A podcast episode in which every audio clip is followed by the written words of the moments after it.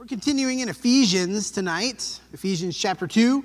Uh, anyone who's been paying attention to our Sunday morning series on the church that Jesus built will be familiar with part of this text. I've read it several times, the, the latter part of Ephesians chapter 2. So we're not going to spend a ton of time on that particular part of the text tonight because I've been talking about it a lot on Sunday morning.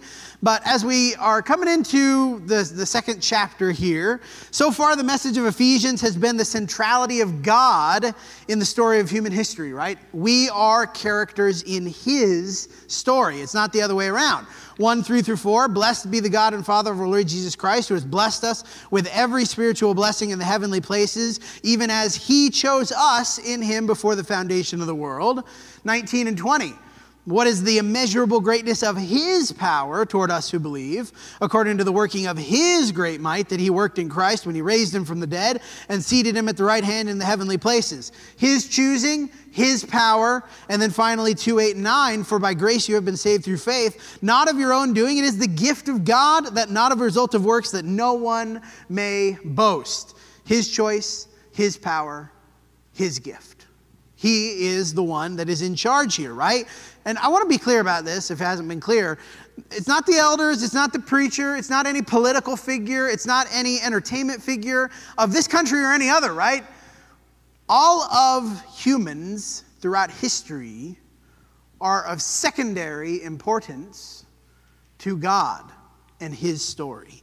Now, He has offered each and every one of us supporting roles. If we're playing the metaphor out, we get to have supporting roles in this story if we are we're going to accept what he is offering us. 122 through 23 put all things under his feet and gave him his head over all things to the church which is his body the fullness of him who fills all in all. It's not our body.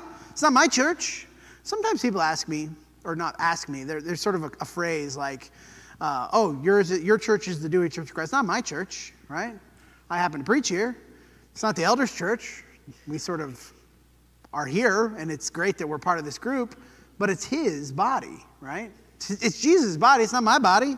It's his thing. Now, we get to be a part of that thing. And that's part of what we talked about this morning, right? We get to be a part of the thing that Jesus is building, but we have to keep him firmly in the forefront.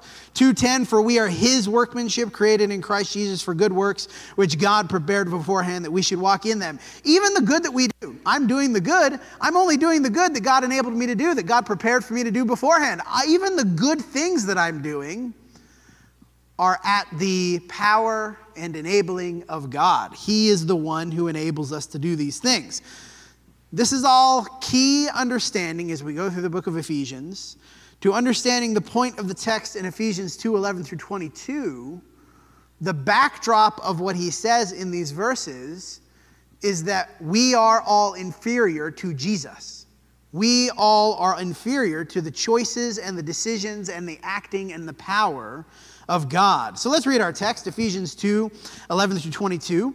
Remember, therefore, that at one time you Gentiles in the flesh, called the uncircumcision, in quotes, by what is called circumcision, which is made in the flesh by hands. Remember that you were at that time separated from Christ, alienated from the commonwealth of Israel, and strangers to the covenants of promise, having no hope and without God in the world.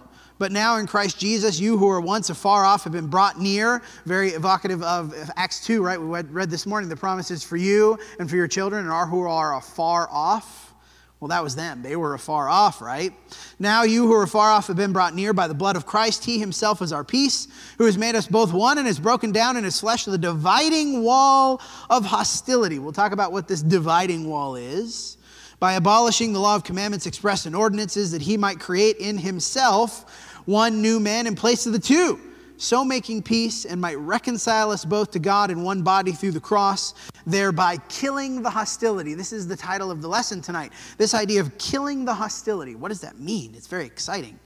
And he came, uh, came and preached peace to you who are afar off and peace to those who are near. And this is the verse that we've read. We've read this several times in our, our Sunday morning series. For through him you both have access in one spirit to the Father, so then you are no longer strangers and aliens, but you are fellow citizens with the saints and members of the household of God, built on the foundation of the apostles and prophets, Christ Jesus himself being the cornerstone, in whom the whole structure being joined together grows into a holy temple in the Lord in him you are also being built together into a dwelling place for God by the Spirit. We're not going to spend a lot of time on these particular verses, uh, again, because we've been talking about them on Sunday morning. I really want to emphasize these verses. Now, of course, what follows, the being built into the structure, that's part of this. There's several layers to meaning here as we think about these verses. we think about the interpretation, how should we interpret these, how should we apply, all centered on this phrase killing the hostility. And as you read through this, you, you see there's, uh, maybe you see them, maybe you don't, we'll go explain them, these different levels. There's maybe different levels of interpretation here. The most immediate, the most obvious is the first one the Jews and Gentiles, the ancient Jews and Gentiles. And as we go through these layers, the question is what hostility is there that needed to be killed? And how did Jesus kill that hostility? What hostility was there between the ancient Jews and the Gentiles? This is the focus not really of just the New Testament, but in a lot of ways, this is the focus of every part of the Bible from Exodus onward. Exodus, of course, the inauguration, the Passover, uh, we, we, talked about in our series on the Lamb, uh, 10 plagues coming out of Egypt. Uh, the Egyptians, they're Gentiles, right? They're not Israelites, they're not Jews uh, that initial event for the Israelite history. They come out of Egypt, then they have to wander around because of the rebellion. But then what do they do after that in the book of Joshua and then into Judges? What are they doing? They're waging war. Waging war on who? The Gentiles, the Canaanites in that text, but the, the non Jews, right? Really, from the book of Exodus all the way through the book of Acts, this is one of the main themes Jews versus Gentiles.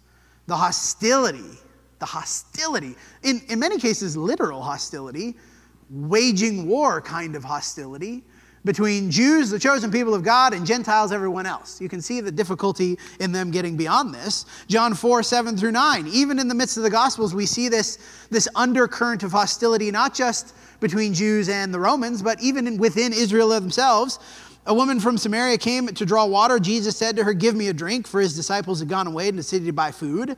The Samaritan woman said to him, How is it that you, a Jew, ask a drink from me, a woman of Samaria? For Jews have no dealings with Samaritans. Who are the Samaritans? Samaritans are those who remained behind in the captivity, intermingled with those the Babylonians brought into till the land and, and work the land.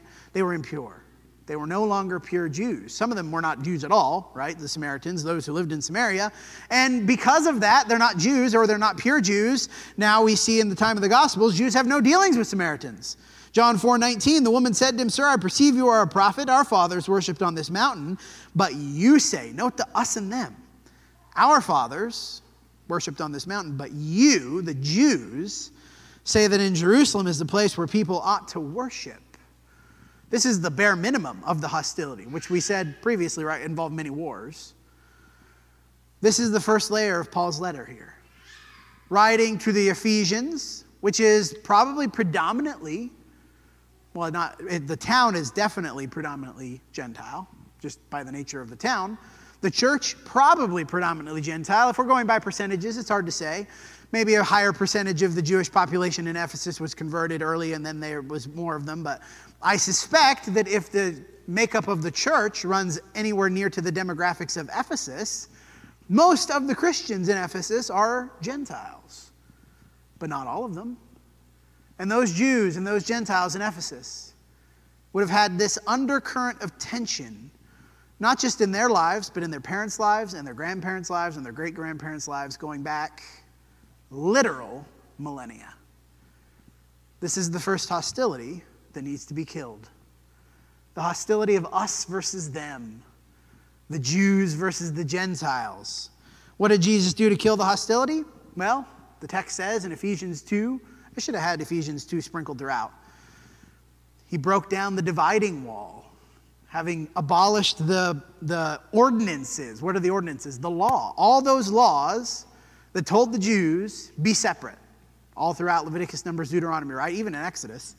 All those laws that told the Jews, you got to be, be separate from them, don't be with them, don't be like them, those are gone now. Those have been fulfilled. That's over. All that stuff's over and done. That's the first thing he did. And then what else did he do? You can trace it through the book of Acts, can't you? Go into all the world and preach the gospel. You'll be my witnesses in Jerusalem and Judea and Samaria to the ends of the earth. Then they still don't get it. We talked about it briefly this morning. Those who arose after the persecution of Stephen went about preaching the word only to Jews. So, what does God have to do? He has to send Peter a dream. He has to send Peter a literal vision of the sheet coming down, right? And all the different animals on it. My favorite verse in the whole Bible Rise, Peter, kill and eat. What was that symbolic of? What does Peter say at the end? Now I perceive that in all places, everywhere, whoever does what is pleasing is acceptable to him. God has to literally send Peter a vision to get their heads into it. Hey, it's no longer Jews and Gentiles. Now it's everybody. And how did they respond to Jesus' actions here? How did they respond to that? Well, we read it again this morning. There arose no small disagreement between Paul and Barnabas and the rest of the Jews. You got to be circumcised. You got to do that. Well, what does Paul say here in Ephesians 2? You used to be the uncircumcision by what is called the circumcision, but that's, that's over and done now. Even that is over and done. Which brings us to the second layer here the Christian and the lost, which is a stand in really for the Jew and Gentile division, which would be God's people versus not God's people. In our context, it's not Jews and Gentiles. I don't know if anybody here is a Jew. Maybe one or two of us have. Have you've done the 23andMe? You, you know if I guess if you've done that. Most of us are all Gentiles, so our division is not, we're not really thinking about Jew and Gentile. What are we thinking about? We're thinking about the lost and the Christian. What hostility existed or exists between Christians and the lost. Because isn't that what he's talking about here? You were far off, separated from God now you've been brought near. You used to be not with God's people, now you are part of God's people. This is the second layer of hostility we have to get over. John 17, 14, I have given them your word. This is, he's talking about the apostles here, the work they're going to be doing. And the world has hated them because they are not of the world, just as I am not of the world. I do not ask that you take them out of the world, but that you keep them from the evil one. They are not of the world, just as I am not of the world. Sanctify them in the truth. Your word is truth, as you sent me into the world so I have sent them into the world. Peter says it this way, right? With respect to this, they are surprised when you do not join them in the same flood of debauchery and what they malign you. The hostility between the Christian and the lost is natural, it's inevitable, it's understandable. We do not do what they do, and they don't like us. We preach moral truth and responsibility and sin and judgment, and they don't like it. But there's another temptation here, right?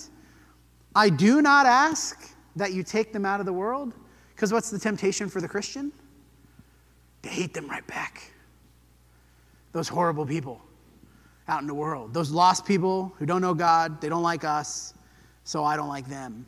And I just want to withdraw and separate. Isn't that what he's saying here? Don't, don't take them out of the world, you got to keep them in. Go into all the world and preach the gospel. You can't just separate, you can't just be separate from the world. You have to be with the people in the world. And we can't stoop to their level of hating the world. Why? Romans 3 9 through 11. What then? Are we Jews any better off? No, not at all. We have already charged that all, both Jews and Greeks, are under sin. As it is written, no one is righteous, no, not one. No one understands, no one seeks for God. That was the point of Ephesians 2 8 and 9, right? For by grace you have been saved through faith not as a result of works, not of your own doing. It's the gift of God. You're no better than the world. You happen to have been chosen by God. You happen to have responded faithfully, but you needed God's grace just as much as they do. They need God's grace because of their lostness. You needed it too. And fortunately, you've received it. And instead of hating the world for it, you could then turn around and be like, Here, you need this too. Let us help you get it.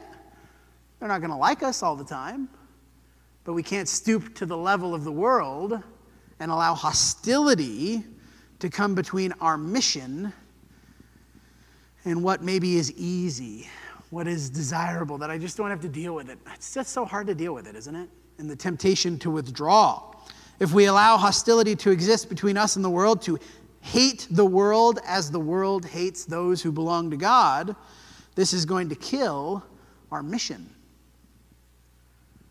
Jesus did not just kill the hostility between Jews and Gentiles, part of his work was to kill the hostility between God's people and the world so that we would reach out to them, so that we would seek them. The third layer, okay, ancient Jews and Greek, or Jews and Gentiles, which is, maps onto uh, the Christian and the lost. That maps onto then divided Christians. A lot of hostility between Christians. Even people who profess to follow Jesus are not subject are not exempt from this difficulty. What hostility exists between different Christian groups and individuals? What do we think about this? Galatians 2 4 through 6. We read some of this already. Yet, because of false brothers secretly brought in who slipped in to spy our freedom that we have in Christ Jesus, they might bring us into slavery. What slavery? Slavery to the old law, right? To them we did not yield in submission even for a moment, so that the truth of the gospel might be preserved for you. And from those who, I like the way Paul says this. Paul is the master of passive aggressiveness, the master of understatement. From those who seemed to be influential, what they were makes no difference to me. what is Paul saying here? There's, they had leaders in Jerusalem. There were people who were influential. There were people who were in charge, people who seemed to be influential. God shows no partiality. Why would I? Whatever they were, doesn't matter to me. Those, I say, who seemed to be influential added nothing to me. What hostility is there between different Christian groups? We see two of it here. One is the hostility that comes from disagreements about doctrine. Now, there's a level to this that is necessary, right? And Paul's not, not exempt from this. He, he said, we read it this morning, right? There arose no small disagreement between those who wanted to impose circumcision and Paul and Barnabas. He wasn't just willing to let that go. On the other hand, we see a second level of this, which is what? I like this person more than I like that person. That's partiality. He says it in the Corinthian letter this way, right? Some of you say, I follow Paul, some follow Peter, some follow Apollos. But then what does he say after that? Did I die for you? Was Apollos crucified for you? These divisions that we create in the church ought not to be so. James says it this way James 2 1 and 2 My brothers, show no partiality as you hold the faith of our Lord Jesus Christ, the Lord of glory. For if a man wearing a gold ring and fine clothing comes into your assembly, and a poor man in shabby clothing comes in and he goes and talks about this. The division, not just of, well, I was taught by so and so and I was taught by so and so, but the division of earthly means, earthly categorizations. I'm from this country or this country. I this educated and you're that educated. I have this much money, you have this much money. I'm good at these things, you're bad, you're good at those things. We could go even further, right? I have this skin color, you have that skin color. I speak this language, you speak that language. Those are all human divisions that get in the way of the mission. And this is really the layer that Paul's driving at in Ephesians 2 11 through 12. We go back to Jews and Gentiles. Racial difference, linguistic difference, cultural difference, historical difference, all these human things, right? Which is why he's saying to the Gentiles here look, you've been brought close. You were afar off, you were separated. You're not divided anymore. I, Jesus killed the hostility. It's over. You're now in the group, hopefully, supposedly, in the group.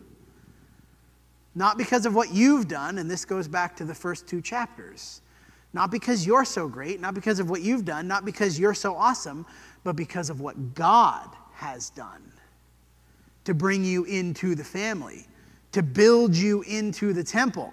We use the construction analogy so much today that we are being built on the foundation of the apostles and prophets, Christ Jesus being the chief cornerstone. Who gets to be a part of that structure? Anyone whom the Lord our God will call to himself. That's what Peter said in Acts chapter 2, right? The Gentiles used to be separated, but now they're part of the group. The Jews couldn't keep the law, so they needed God's grace. And now we're all being built into this temple, united by hopefully a common understanding of God's will. Isn't that the foundation of the apostles and prophets? Just because we're in this, though, doesn't mean we're suddenly exempt from the temptations to divide. And that temptation for the Jews and the Gentiles in the first century, again, they're trying to overcome millennia of cultural heritage. The way that they've acted for generations. Those temptations have not suddenly vanished in our time. To view people according to the ways that people divide nations or politics or demographics or race. Jesus came to kill that hostility. We have to be better than that. 2 Corinthians chapter 5 verse 16. From now on therefore, we regard no one according to the flesh. Even though we once regarded Christ according to the flesh, we regard him thus no longer. Therefore, if anyone is in Christ, he is a new creation. The old has passed away, behold, the new has come. All this is from God who through Christ reconciled us to himself and gave us the ministry of reconciliation. What's that word reconciled? To make new again, to restore the relationship that was broken before. The ministry of restoring relationships. Relationships between us and God, right? Through the world, uh, in Christ, God was reconciling the world to himself. That's bringing broken people back into a pure relationship with him. But also reconciling who? Anyone who was in the world with people who have become new creations. The process of renewal. In Christ, God was reconciling the world to himself, not counting their trespasses against them. Note the importance here you still have the trespasses. It's not because you're so perfect, He's just not going to count it.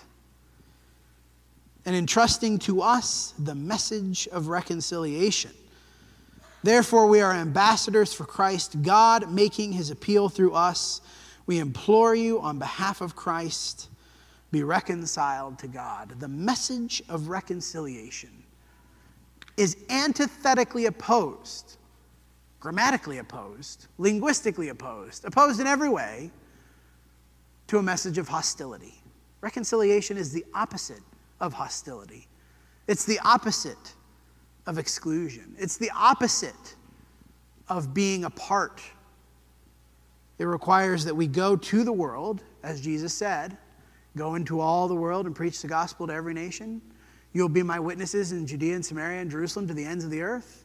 It requires that we go into the world, do not keep them, do not take them out of the world, but keep them from the evil one. He said in John 17. It requires that we go to the world and kill hostility wherever we find it. Hostility between us in this group, hostility between different nations, hostility between us and the lost, because the lost are not your enemy. Who's your enemy? The devil is your enemy. Who's responsible for this? Well, ultimately, that's the point of Ephesians 2 Jesus provides this power, He provides this ability, He provides motivation. He is the one that enables this because He has done what we could not do. He has enabled salvation and forgiveness, but ultimately, you and I are responsible for making it happen. Because Jesus is not going to come down here and force us to do it. Now, He will eventually. That's going to happen eventually, right? But by then, it'll be too late. This requires humility and understanding. Humility from recognizing our place in God's story. Understanding that is difficult. This is why we looked at last week the prayer for knowledge. Because these things are difficult to understand. Paul had to pray that we would understand these spiritual truths. Jesus provided the path for unity in the church that he built. It's a typo there. But we have to break down the walls that we build between each other. The walls that, again, are of the flesh race and nationality and politics, language, culture. So many things that we think matter that don't matter. Because remember, this is not our story, this is God's story. It's not about me, it's about Him. Well, then with James 3 13 through 18. Who is wise and understanding among you? By his good conduct, let him show his works in the meekness of wisdom. What's meekness? Meekness is privilege restrained, power restrained. It is the act, being meek, is the act of not exercising all of your power or rights or privilege.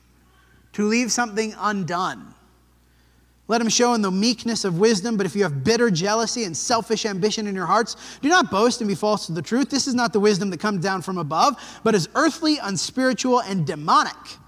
For where jealousy and selfish ambition exist, there will be disorder in every vile practice. But the wisdom that is from above is first pure, then peaceable, gentle, open to reason, full of mercy and good fruits, impartial and sincere. There's that word impartial again, right? We've talked a lot about partiality. And a harvest of righteousness is sown in peace by those who make peace. He killed the hostility. That's a very aggressive way of saying what? He made peace. To be a peacemaker in the Beatitudes is what? Blessed are the peacemakers, for they will be called sons of God. Why will the peacemakers be called sons of God? Because that's what Jesus did. The Son of God was a peacemaker. Preached peace to those who were far off and those who were near. We can't have perfect unity with everyone. We understand that. But we can make sure not to create these walls and allow human divisions to divide us. We can make sure that we don't allow human things to prevent us from seeking and saving the lost. We can make sure that we don't allow human things to keep us from fellowshipping with other Christians, to keep us from being peacemakers like Christ. And it begins with recognizing our inability to save ourselves. Why am I willing to extend grace to others? Because I needed grace. I needed forgiveness. I needed the mercy of God. And so I extend those things to others. As we offer the invitation, the invitation of Second Corinthians, right? The ministry of reconciliation. On behalf of Christ, we appeal to you be reconciled to God. That's our appeal tonight. To be reconciled to God. We know that that needs to happen ultimately through submission to his will, repenting, confessing, being immersed into him. But it also happens day by day. Most of you here, I imagine, are already Christians. Does that mean the hostility just goes away? No. Somebody did something to you last week. I know they did. Somebody mistreated you. Somebody said something mean to you. Make that right. Don't let it fester. Don't let it metastasize into something that will divide us. We have an opportunity now. If you need to be making things right, come while we stand and sing.